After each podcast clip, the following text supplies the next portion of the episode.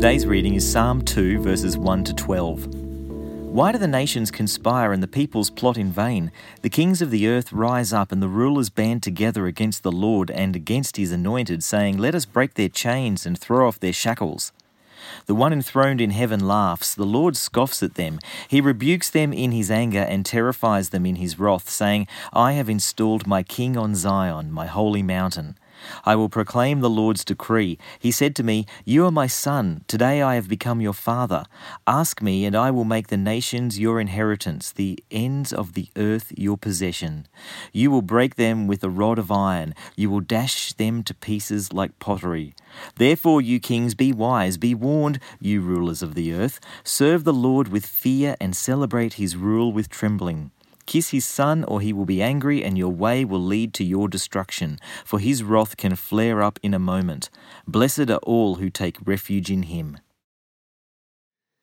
Sometimes it's helpful to be reminded of the awesomeness of God. Yes, God is loving, and yes, God wants to be our friend, but God certainly isn't cute or tame. In Psalm 2, nations are conspiring against God and trying to overthrow him. But God simply laughs and rebukes them. There is no force in the world mightier than God who created all things. Sure, we humans often shake our fist at God, pretend he doesn't exist or isn't powerful. But the psalmist knows this is a pointless exercise.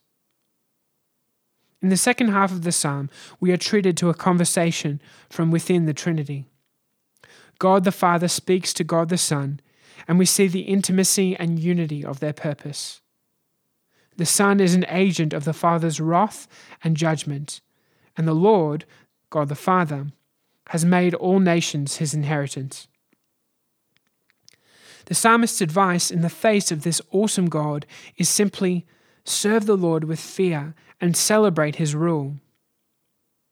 When we truly understand the God of the Bible, we realize his power and his glory and our need to honor and acknowledge him. So often we are sold a small God who we are told is our cuddly friend and needs our intention in order to work magic tricks to give us what we want.